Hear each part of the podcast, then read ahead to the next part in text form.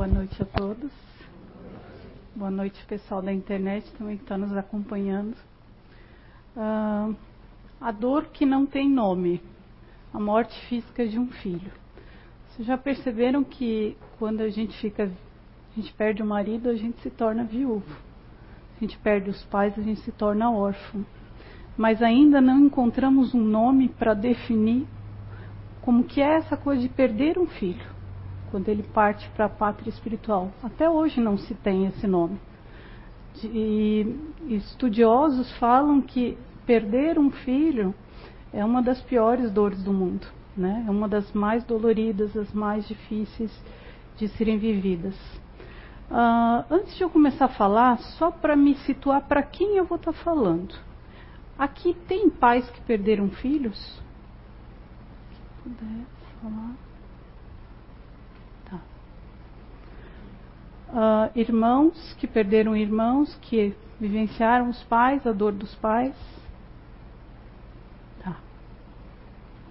Então, assim, ó, esse tema é um tema que ele me toca profundamente, né? Já há 18 anos, eu nunca perdi um filho biológico meu, né? Um filho adotivo. Nessa existência, não passei por isso. Então, tudo que eu vou estar falando para vocês são coisas que eu estudei para trazer, mas eu não tenho a vivência de fato, viver isso. Só quem vive é que de fato sabe o que é. Quem nunca viveu não chega nem perto do que é isso. Porque quando a gente começa a chegar perto da dor, a gente muda de assunto. A pessoa que está na dor, ela não tem como mudar de assunto. Porque o assunto está ali todo santo dia, ela tem que se deparar com a ausência daquele corpo físico. Então, assim, há 18 anos que eu vejo a minha mãe diariamente né, buscar estratégias para se manter viva, para se manter firme, para seguir a vida, para seguir lutando, para executar as tarefas que ela tem que fazer todo dia. De tamanha dor e sofrimento que é isso. Né, de tanta saudade, tu acordar de manhã cedo e se deparar com aquele lugar vazio. Né? E embora a gente vê aí que a sociedade acha que outros filhos ocupem o lugar desse filho. Ninguém ocupa. Esse lugar ele vai ficar vazio para sempre. O pai sempre vai se deparar com aquela dor e com, isso, com o sofrimento.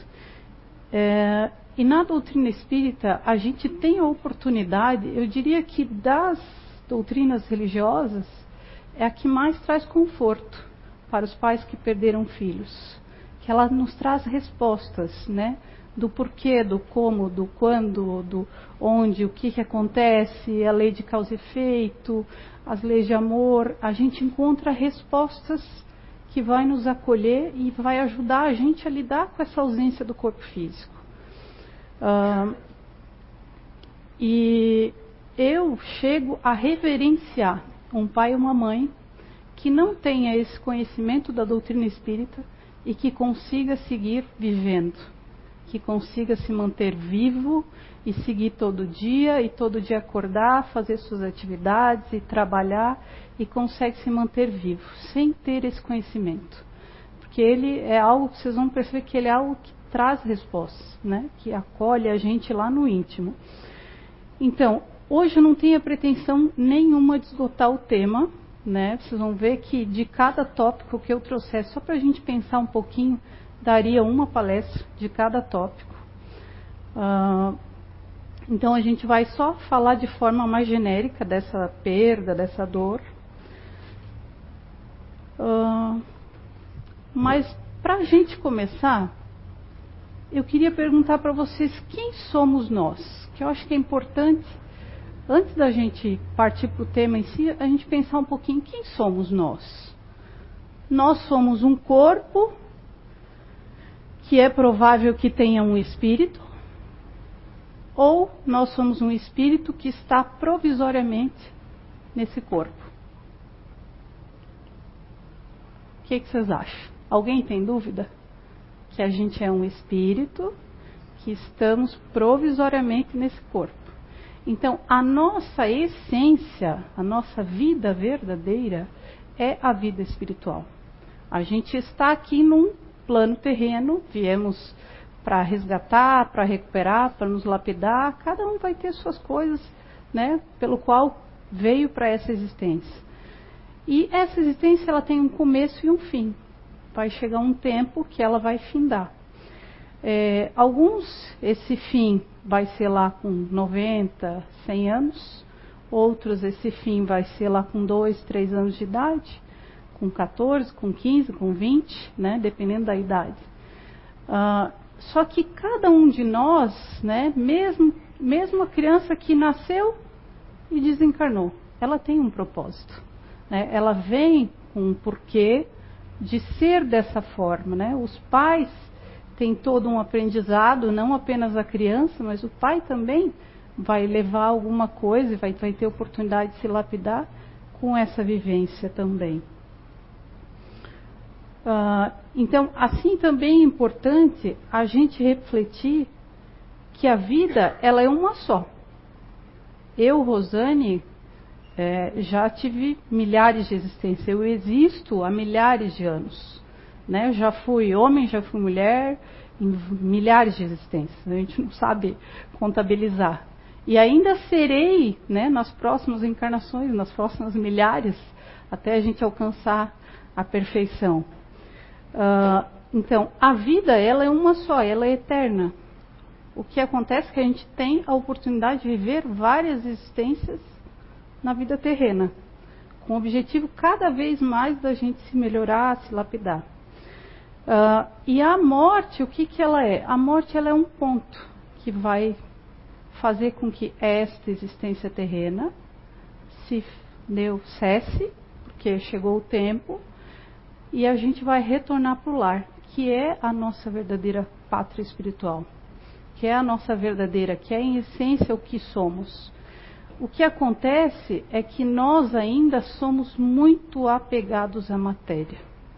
A gente acha que a nossa vida é essa. Ah, eu tenho lá minha casinha, meu conforto, tá tudo bem. A gente acredita que essa é a vida. A gente ainda não tem desenvolvido dentro de nós a certeza da continuidade da vida, que ela não é só isso. Ela é uma parte, ela é uma das minhas milhares de existências que a gente vai ter com o passar do tempo.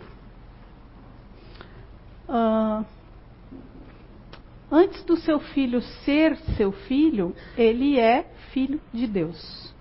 Teve uma das palestras que eu falei de adoção, que quem estava presente pôde perceber que todos nós somos adotivos. Que os pais terrenos, eles não são pais, eles estão pais nessa existência. Os filhos são um empréstimo de Deus. Deus nos concede para a gente amar, para a gente introduzi-lo no caminho do bem, para a gente dar carinho, para a gente caminhar ao lado, para a gente ajudar esse ser a crescer espiritualmente, a evoluir a cada dia. Então, ele não é nosso, ele é de Deus, ele nos foi dado por empréstimo. Né? O que acontece é que quando a gente é muito apegado ao corpo físico, à matéria, fica muito dolorido viver. Na questão 153 do Livro dos Espíritos, né, Allan Kardec pergunta para os espíritos: em que sentido se deve entender a vida eterna? Né? A vida dos espíritos é que é eterna. A do corpo ela é apenas trans, transitória e passageira quando o corpo morre, a alma retorna para o lar. Então, só corroborando com o que eu falei antes. Uh, mas quando a gente fala de perda de filhos nesta existência terrena, a gente tem que fazer a diferença de duas coisas: uh, da finitude do corpo e da imortalidade do espírito. O que acontece? Os pais eles ficam na dor por conta da ausência do corpo este corpo da dona Sandra vai chegar um tempo que ele não vai estar mais aqui. Quem é próximo da dona Sandra vai sentir isso com muita intensidade. Porque não vai mais falar com a dona Sandra, não vai mais beijar, não vai mais receber esse carinho, esse afago. Né? Nesta existência, não vai ter mais. Isso é uma dor insuportável. E eu acho que a gente precisa respeitar isso. A gente exige das pessoas algo que elas não conseguem dar. É, quando eu perguntei quem daqui perdeu filhos, né, eu olhei no semblante, está estampado na cara. Não dá para negar. Tá a dor, né, o sofrimento, a saudade está estampado na cara das pessoas. E o que acontece? Boa parte as pessoas não conseguem respeitar. Porque a, a mãe perdeu um filho. Depois de três meses ela tem que estar tá bem. Nossa, já passou três meses, ela tem mais cinco filhos. Como assim ela está chorando ainda? Aí vem sempre um esperto lá e diz: Ah, fulana, porque tu tá com depressão. Porque não é possível, tá aí já três meses, seis meses, tu tá chorando ainda, tá com depressão, tem que ir no médico, vamos medicar porque tá, tá doente. E não é assim. Tanto que hoje já tem vários centros de pesquisa no Brasil, na USP tem um laboratório de estudos sobre a morte, que eles estimam que o prazo médio para os pais conseguirem elaborar esse processo de luto, não significa que ele findou, porque hoje já diz que luto de pai e filho não tem fim, ele é eterno. Pode passar 30 anos e o pai vai lembrar com detalhes do dia, do ato, da última vez que falou, do sorriso, do abraço, ele vai lembrar. Mas o que, que eles falam? Que 10 anos é o período que os pais geralmente levam para aprender a lidar com isso. Eles já não choram mais de raiva, eles choram mais de saudade. Então ele vai substituindo alguns sentimentos e algumas emoções. Só que não significa que ah, ele vai se sentir pleno e completo novamente. Não vai, porque aquela, aquele corpo físico não está mais lá. Então a gente precisa entender que o sofrimento terreno nosso é pela morte do corpo físico. Mas a gente precisa entender, né, e começar a estudar que o corpo ele é imortal. É imortal. O, o, o, o nosso espírito ele não morre nunca, né? A gente findou essa existência terrena para daqui a pouco começar uma próxima. Uh, e aí eu vejo também muito nas, principalmente em casa espírita, os espíritas, eu já disse isso em outra palestra, eu acho que em alguns aspectos os espíritas eles são os mais maquiavélicos, sei lá, ignorantes, né, que desrespeitam essa mãe com dor.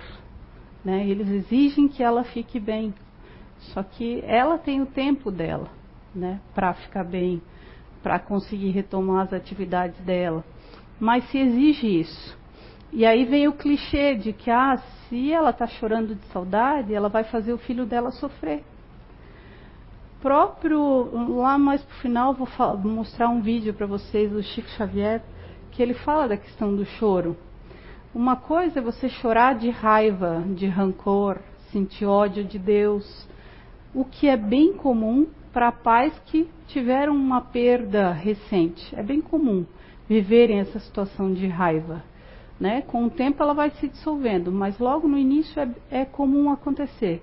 Então, se dez anos depois eu ainda choro com raiva, com toda certeza meu filho vai estar tá recebendo isso. Ele não vai ficar bem, porque dez anos depois eu choro com raiva. Eu não choro de saudade, de olhar para ele e querer estar tá junto e querer dar um abraço. Né? Eu choro de raiva, eu estou indignado. Então, nesses aspectos, né, se perceberem, se perceberem assim, é importante pedir ajuda, né? buscar ajuda de alguma forma. E o Espiritismo ele trouxe uma contribuição importantíssima, que ele matou a morte. Mas aí eu volto a perguntar para vocês, qual foi a morte que ele matou? A morte do corpo ou do espírito? Do espírito. A morte do corpo, ela existe. A ausência física eu não vou ter mais. É por conta desta ausência que a maioria dos pais entram nesse sofrimento. É a ausência física que pega mais. Quanto mais conhecimento, quanto mais, os pais estudam sobre a questão da imortalidade da alma, eles vão tendo respostas para si, o coração vai acalmando, vai acalmando, porque ele vai entendendo que vai ter em algum momento, de alguma outra existência, que ele vai estar com esse filho novamente. Ele vai ter a oportunidade de estar junto com ele. Uh, e aí eu pergunto para vocês, por que, que é tão difícil passar por essa passagem? Né? Viver essa perda desse filho? Né? Uma das coisas é o nosso apego à matéria, né? Outra coisa é a falta de conhecimento sobre as leis naturais de Deus que regem a nossa vida, né? Por exemplo, a lei de amor, lei de causa e efeito, que nada, por mais que eu perdi meu filho, eu estou tentando encontrar resposta, eu não encontro, não é porque não tenha uma resposta. Ela existe. Sempre tem um porquê de um pai perder um filho aos três anos, aos 14 anos, aos 15 anos. Uh, e aí eu vejo é, que tem pais que eles ficam afoitos querendo uma psicografia para saber, para ter informação, para ter notícia. Uh, só que o próprio Chico diz que não é necessário. Porque se a gente sair desse padrão vibratório de raiva, a gente emanando amor, emanando luz, a gente se afiniza e se conecta com ele. E de alguma forma a gente vai ter esse contato. Que seja por sonho, que seja por intuição, estou lá lavando louça e estou tão na paz, eu estou tão conectada que vai ter uma comunicação ali entre pai e filho. Só que acontece? A gente, por ser apegado à matéria, né, esse apego forte, essa conexão ela fica mais difícil. Mas não é necessário uma psicografia para a gente conseguir se conectar a esse filho que se foi. Outra coisa que, que é importante, né, para quem frequenta a casa espírita, é conhecer sobre o planejamento reencarnatório. Cada um de nós aqui dentro Lá na, na, nas esferas superiores, quando a gente desencarnou na última vez, antes de voltar, todos nós fizemos um planejamento. Todo mundo fez. E muitas vezes esse planejamento a gente faz junto com o pai e com a mãe. Olha, fulana, tu aceita receber esse filho que aos 25 anos vai sofrer um acidente de carro? Ah, eu aceito. Quem é que pede por isso? Às vezes é o filho, que precisa resgatar alguma coisa e vai precisar daquela vivência e precisa de um pai junto com aquele material genético para propiciar isso para ele. Então, às vezes é o próprio filho que escolhe, às vezes é o pai que tem uma necessidade, ah, eu preciso viver isso por débitos do lado passado, eu preciso viver a perda de um filho na infância. Uh, então, tudo tem uma resposta, tudo tem um porquê. Quanto mais a gente estuda, mais respostas a gente vai encontrando dentro da casa espírita. Na questão 936 do Livro dos Espíritos, né, como, é, é, como é que as dores inconsoláveis dos que sobrevivem se refletem nos espíritos que as causam? O espírito ele é sensível à lembrança e às saudades do que, dos que lhes eram caros na terra. Mas uma dor incessante, desarrazoada, o que toca penosamente, porque nessa dor excessiva ele vê falta de fé no futuro e de confiança em Deus, e por conseguinte um obstáculo ao adiantamento dos que choram e talvez a sua reunião com estes. Então, lembra que eu falei, como que é esse choro seu? Né? É um choro de raiva? Ele vai sentir. Agora, é um choro de saudade? Ele vai receber como amor. Ele vai ter a certeza do quanto ele foi amado e do quanto ele foi desejado nessa existência. Então, ele vai receber isso com muito carinho. Ah, e aí, inclusive, os espíritos né, da esfera superior, né, que apareceu na psicografia que ela leu, Ver a névoa da morte estampada, estampar-se inevitável na fisionomia daqueles a quem mais amamos, cerrar os olhos no adeus indescritível, é como despedaçar a própria alma e prosseguir vivendo. Então, é como se um pedaço nosso se despedaçasse. E eu acho que quem é pai aí sabe do que eu estou falando melhor do que eu. Sente isso. É como se um uma parte dele fosse embora, se a vida dele acabou, destruiu. É, a morte não separa os que se amam. Né? Não é porque ele passou para o outro plano que não vamos mais ter ligação. essa ligação ela permanece mesmo depois do desencarne. Uh, ainda no livro Céu e Inferno, fala do temor da morte decorre da noção insuficiente da vida futura. Né? Por que, que a gente sofre tanto? Porque a gente, mesmo que a gente acha, ah, isso está claro, que eu estou dentro da casa espírita há 15 anos e eu tenho certeza disso, então quando eu perder alguém, eu não vou sentir nada. É mentira. Ele vai sentir. Porque a ausência do corpo físico não está mais ali. Só que como é este sentir? E aí a gente vai fazendo essa diferença, mas sentir ele vai sentir. Porque a nossa noção ainda ela é insuficiente de que a vida continua, do além-túmulo, de respostas, né? E o luto, ele é um conjunto de reações a uma perda significativa. Quanto maior o apego, maior é o nosso sofrimento. Né? E é também um processo de encontrar significados, que mais lá para o final vou falar para vocês. Uh, luto compartilhado, ele é luto amenizado. O que eu percebo hoje, há casais que não tocam no assunto, não falam, com o intuito de achar assim, ah, se eu falar eu vou colocar ele no sofrimento. Só que aí eu fico sofrendo aqui, a minha esposa sofre lá, os dois calados sofrendo pela mesma coisa, mas um não compartilha com o outro, porque alimentou na cabeça dele que se eu compartilhar ela vai sofrer mais. E pelo contrário, as pesquisas mostram o contrário, se a gente compartilha isso com alguém que a gente confia, seja com o marido, com a filha, com alguém mais próximo, a gente vai aprendendo a lidar com essa dor. A dor ela vai, vai se amenizando. Uh, Elizabeth Kubler-Ross, ela foi uma estudiosa, ela já desencarnou, e ela era especialista em pacientes terminais. Ela analisava o luto, as fases do luto no final da vida. Uh, e ela trouxe uma contribuição importantíssima. Inclusive, é, um pouco antes dela desencarnar, ela perdeu a credibilidade no meio científico porque ela falou da vida no além-túmulo, falou que a vida continua. Está nesse livro A Roda da Vida dela. Depois que ela lançou esse livro, a comunidade dita científica pegou as fases do luto dela, criaram um outro jeito diferente de falar da mesma coisa, só para não referendar ela, porque ela fala do além-túmulo. Mas ela fez um trabalho incrível.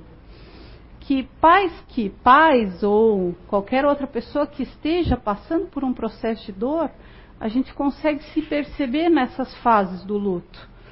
A gente está lá com uma vida normal, vivendo bem, os filhos estão tudo com saúde, de repente acontece um acidente e eu perco esse filho. A nossa vida ela vai dar uma reviravolta. A gente vai passar e vai experimentar coisas. É como se a gente fosse para o inferno e voltasse.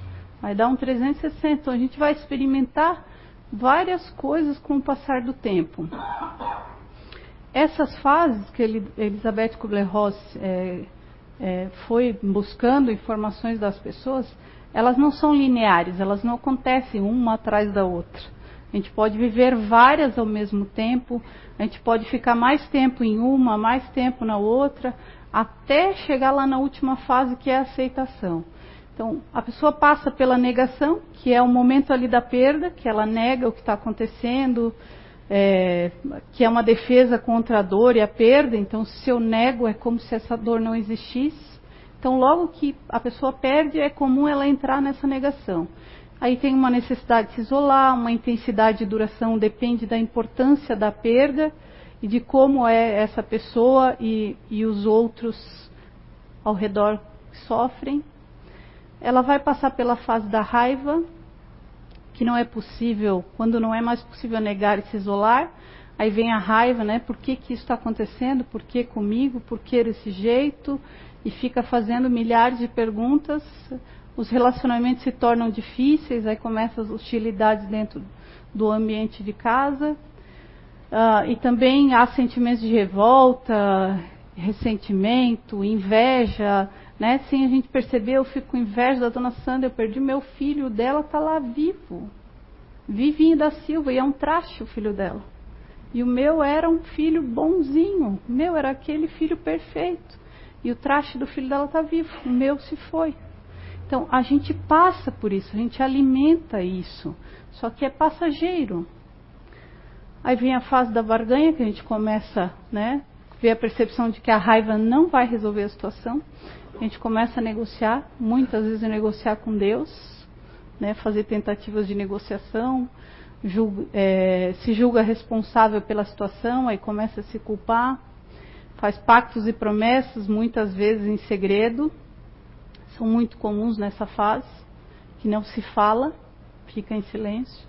Aí vem a fase da depressão, que não é a depressão doença, é a fase que, digamos, a gente visita o inferno, a gente cai no buraco, é, que aí vem uma tristeza muito grande, um desolamento, uma culpa, desesperança, o medo, que são os sentimentos comuns nessa fase.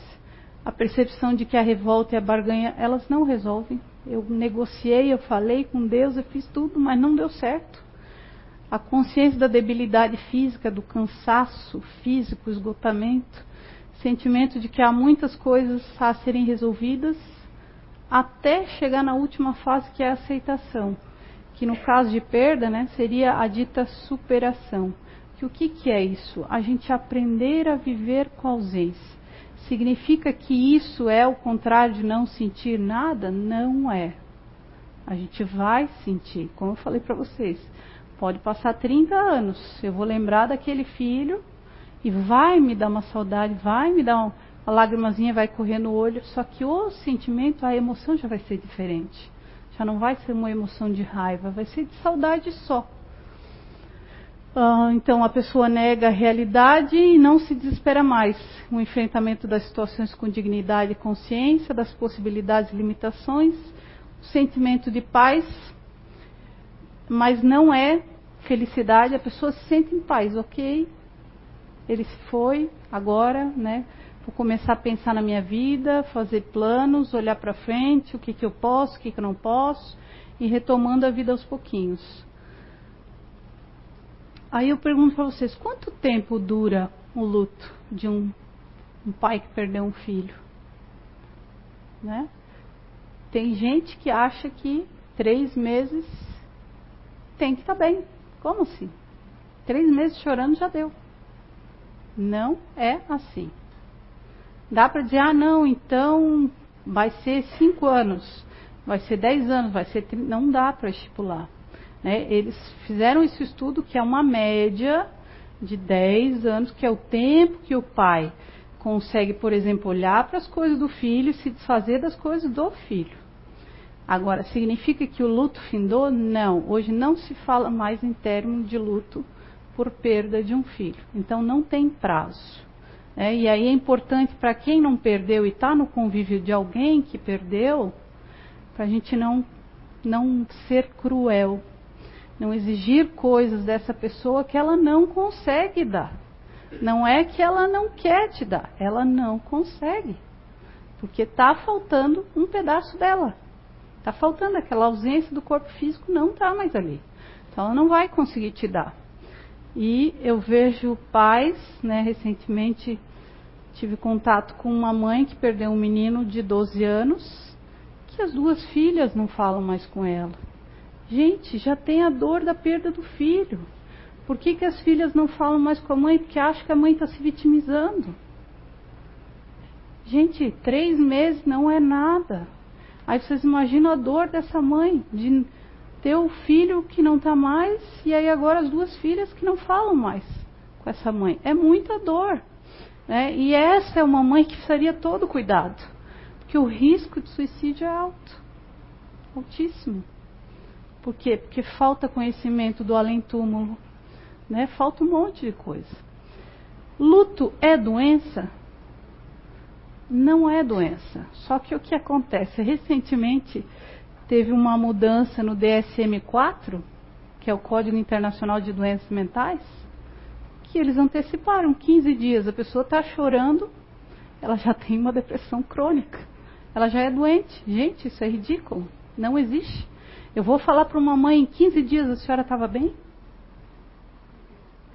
Da morte do filho? A senhora estava bem 15 dias depois? Não. não é nada. Seis meses não é nada. Gente, um ano, primeiro ano da perda, é o pior ano. É onde a gente visita o inferno da dor, de tão dolorido que é. Que é o primeiro aniversário, o primeiro Natal, a primeira Páscoa, primeiro tudo sem aquele filho. E o pai ele vai fazendo conta de quantos dias já fazem que eu não falo mais com esse filho, que eu não vejo mais esse filho. Ele vai faz, contando dias, vai contando meses, cada dia, né? Um dia a mais. Então, por que, que ele faz isso? Porque ele, ele tem um pânico, ele não quer esquecer desse filho. Ele não quer, né? Então ele fica lembrando, ele fica fazendo essa contagem para se manter mais perto. E a gente precisa entender que isso não é doença e a gente precisa acolher, a gente tem que deixar de ser egoísta e olhar para essa pessoa que perdeu e emprestar o ombro amigo. Não sou eu que preciso ir lá na casa dela e dizer tudo o que ela tem que fazer, não sou eu. Eu tenho que ir lá, ela precisa falar. Ela está precisando falar, não sou eu que tenho que ir lá despejar um monte de coisa. Só que o que está acontecendo hoje? Os pais perdem filhos, aí tem o espertalhão lá do velório que chega, vai lá e dá um rivotrilzinho para esse pai. Para acalmar, porque ele está sofrendo demais. Vou dar um rivotrilzinho. Gente, o que, que o rivotril faz? Apaga a pessoa. Dependendo do organismo de cada um, tem gente que toma. Eu, se eu tomar, acho que eu durmo três dias.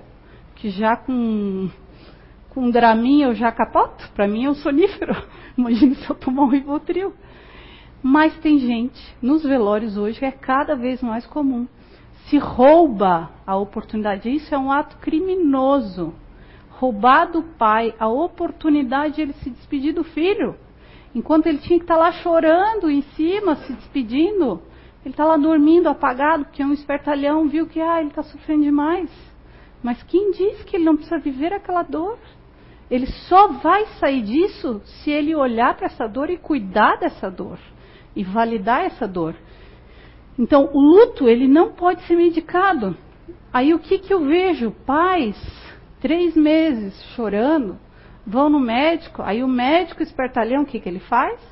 Dá um antidepressivo porque tá, tá chorando, tá com depressão. Gente, isso é criminoso, porque vai ser um luto que vai ficar em suspenso. Todo tipo de droga psiquiátrica, ela afeta o desenvolvimento cerebral, ela altera o funcionamento normal do corpo, ela vai afetar a forma como a gente expressa ou não as nossas emoções. O antidepressivo que ele faz, ele embota. Esse choro que hoje sai naturalmente, com o antidepressivo não sai cessa. E é criminoso fazer isso.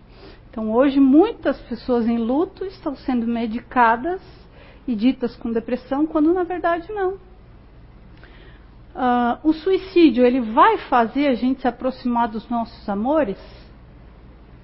É muito comum pais que perderam filhos, que não tenham conhecimento do além-túmulo, cogitarem a possibilidade do suicídio.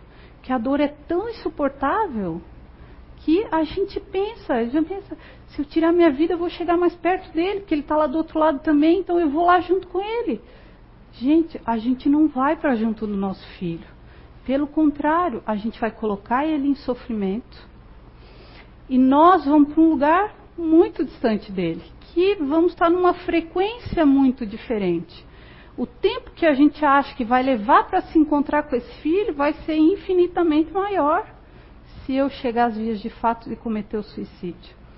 Então, a melhor forma que a gente tem de homenagear esse filho morto é se manter vivo, mesmo que no começo seja aos trancos e barrancos.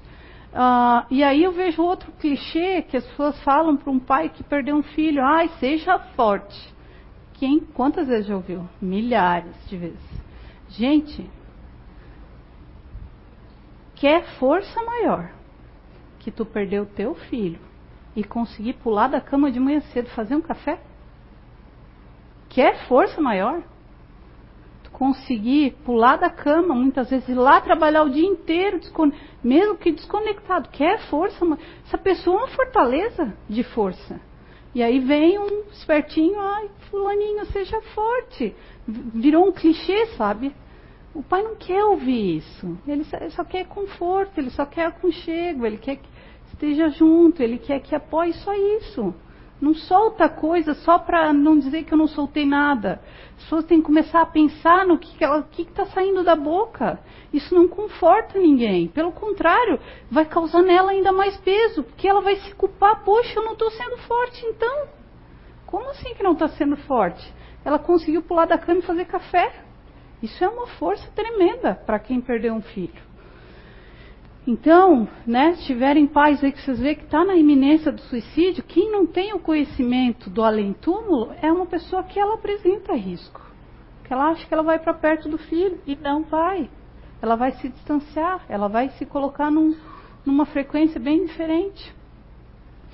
A dor expressa em lágrimas, ela é sinal de fraqueza? Para o senso comum é fraco. A pessoa está três meses, está chorando, é um fracote que não aguenta nada. E não é. O choro, a lágrima, é uma forma da gente aliviar essa dor que tem dias que ela é insuportável. Tem dias que a gente não tem vontade de fazer nada. Os pais que perderam o filho. Então, se ele não tiver a válvula de escape dele poder chorar, é, é cruel. E o que, que a gente faz? A gente exige que a pessoa não chore. Ah, não chora. Porque teu filho não vai ficar bem. Pois se ela está chorando de saudade, por que, que ela não pode chorar? Deixa ela chorar. Qual é o problema? Eu vou passar um vídeo agora para vocês que é do Pinga Fogo. Perguntaram para o Chico Xavier sobre a perda de entes queridos. Queria que vocês ouvissem a resposta dele. Pode passar, Fabrício. Pergunta muito triste. Diz ela: Perdi um filho há um ano, choro muito. Quero saber se as minhas lágrimas estão prejudicando meu filho. Quando as lágrimas nascem do nosso reconhecimento a Deus pelos benefícios que recebemos, quando as lágrimas refletem a nossa saudade tocada de esperança, os nossos amigos desencarnados nos dizem que as lágrimas fazem a eles muito bem, porque elas são, são luzes no caminho daqueles que são lembrados com imenso carinho. Mas quando as nossas lágrimas traduzem revolta de nossa parte diante dos desígnios divinos que nós não podemos de imediato sondar, quando essas lágrimas retratam rebeldia, essas lágrimas prejudicam os desencarnados, tanto quanto prejudicam os encarnados também. Então, chorar de saudade não faz mal, pode chorar. Agora, se você se perceber, passou aí seis meses, um ano e ainda está nessa vibração da raiva, busca ajuda, né? E buscar ajuda em qualquer espaço, seja lá com alguém que tu confia na família, conversa, bota para fora vai buscar ajuda de um terapeuta, vai tomar algum floral que não vai afetar o seu cérebro, não vai tomar droga psiquiátrica, porque vai afetar e vai é, dar problema na elaboração do luto. Então procura ajuda. Ah, isso aqui, uh, um estudo de uma psicóloga especialista em luto. Eu só vou passar corridinho, tá? De frases que a gente precisa evitar quando a gente está diante de alguém que está vivendo uma situação de luto, né? Pelo menos ele não está mais sofrendo. Vocês acham que os pais escutam isso com frequência? Muita frequência. Ele está num lugar melhor do que nós. Vocês acham que eles escutam? Muitas vezes. Deus sabe o que faz, tudo nessa vida tem uma razão. Deus é, não nos dá uma tristeza que não podemos suportar. Quando a pessoa está na dor, ela odeia ouvir isso aqui. Porque tu vai botar mais peso em cima dela, porque já está insuportável sentir isso. A gente joga mais responsabilidade. É, ele já tinha idade, viveu bastante. Pelo menos você tem outros filhos. Esse é um clichê, né? Vocês são jovens ainda, poderão ter outros filhos. Muito comum quando se perde criança pequena. Seja grato por ele ter estado em sua vida, mesmo que por pouco tempo ele, ele é mais um anjinho no céu, isso passa, o, o tempo cura tudo. ele não fica feliz com isso, eu sei o que você está sentindo. Uh, enquanto a gente deveria fazer o contrário, sentar e ouvir essa mãe para ver o que está passando dentro do coração dela. O que, que ela queria dizer para esse filho que foi embora e ela não teve tempo. Muitas vezes tem muita coisa que ela queria ter dito, está guardado e ela não conseguiu falar para ele. Então, esse movimento ao contrário que a gente precisa fazer. Quando é hora de se desfazer das coisas do filho? Vocês acham que tem tempo? tem que fazer já na seguida da morte? Não, por favor, não façam isso e também não orientem ninguém a fazer isso. Quem vai dizer o tempo é a mãe e o pai que vão dizer o tempo que ela vai se desfazer das coisas dele. Porque as coisas dele são importantes para o processo de luto dela. Porque quando ela estiver naquele dia, sabe aquele dia que tá do cão? Ela vai lá, pega uma roupa dele e se aconchega na roupa dele. E vai dar para essa mãe a sensação de que ele está mais perto. Então vai ajudar ela no processo de luto. Só que o que eu vejo acontecer com cada vez mais frequência, as pessoas acham que eu preciso apagar. Eu tenho que dar tudo, porque aí vai aliviar a dor. Não vai. Recentemente eu pude acompanhar uma pessoa que fez isso. Um mês depois ela estava enlouquecida. Saiu catando, foi vendo quem eram as pessoas que ela tinha dado as coisas para ver se ela recuperava alguma coisa, porque ela deu tudo. E aí depois, que eu não tenho mais nada. Então o pai é que dita o tempo, né, que ele vai se desfazer das coisas. A minha mãe levou 10 anos para tirar as coisas do guarda-roupa da minha irmã. Tem uma colega de Brusque que viveu também a morte de um menino 10 anos. E 10 anos é o tempo estimado que a USP fala que os pais levam para se sentirem fortes para conseguir fazer isso. Ah, significa que todo pai vai levar 10 anos? Não, gente. Cada um tem o seu processo. Por isso que assim, o luto não tem manual de instrução. Ah, é assim, né, é desse jeito, é com esse tempo. Ah, quando é hora de pedir ajuda? Uma das coisas, quando a gente percebe que a gente está nesse padrão de raiva muito tempo e a gente não sai disso, estamos na raiva, ele vai sentir. Então a gente precisa cortar. Uh, eu tenho duas indicações de livros, aliás, três. Para quem perdeu filhos, O Amor Infinito, da Alda. Aqui é uma pesquisa que ela fez com pais enlutados. É belíssimo o livro. Aí cada um deles fala da sua história. E ela fala muito de encontrar um novo significado para a vida dos pais enlutados. Uh, tem esse aqui que é antigo, do Chico Xavier, Enxugando Lágrimas, é um livro lindo também. E o Nossos Filhos São Espíritos, do Hermínio de Miranda, que também é um livro bem acolhedor. Então, aprender a voltar a viver quando se perdeu alguém que se ama muito é muito difícil, mas só fazendo isso você pode conferir algo significativo à morte dessa pessoa. Uh, e a Alda aqui, ela fala muito disso, né? Os pais relatam muito isso. Que quando eles encontraram um sentido, alguma coisa para fazer na vida que deu sentido, por exemplo, ah, um trabalho voluntário, ou eu fui fazer, a minha filha sempre falava que eu tinha jeito com idosos, e eu fui lá, fui trabalhar com idosos, porque ela falava. Então, se encontrar alguma coisa, eles falam que é mais fácil viver essa perda, viver esse luto. Então, o que, que a gente pode fazer de melhor pelas, pelos nossos amores que partiram, né? Primeira coisa, nos manter vivos, inteiros, buscar um sentido para a nossa existência, orar e conversar muito com Deus, agradecer a oportunidade de aprendizado, falar. Se está logo no início da perda, né? Para a gente não ficar também falando com o filho o tempo inteiro, converse com Deus. Né? Depois de um tempo, Ok. Uh, superar não é uma escolha, é uma necessidade. Esse é um processo que todos os pais vão viver. Superar significa parar e nunca mais sentir nada? Não. Pode ser que ele vá sentir para o resto da vida dele. Uh, quem ama jamais está separado. E aí eu queria agradecer, eu sei que eu já passei o tempo.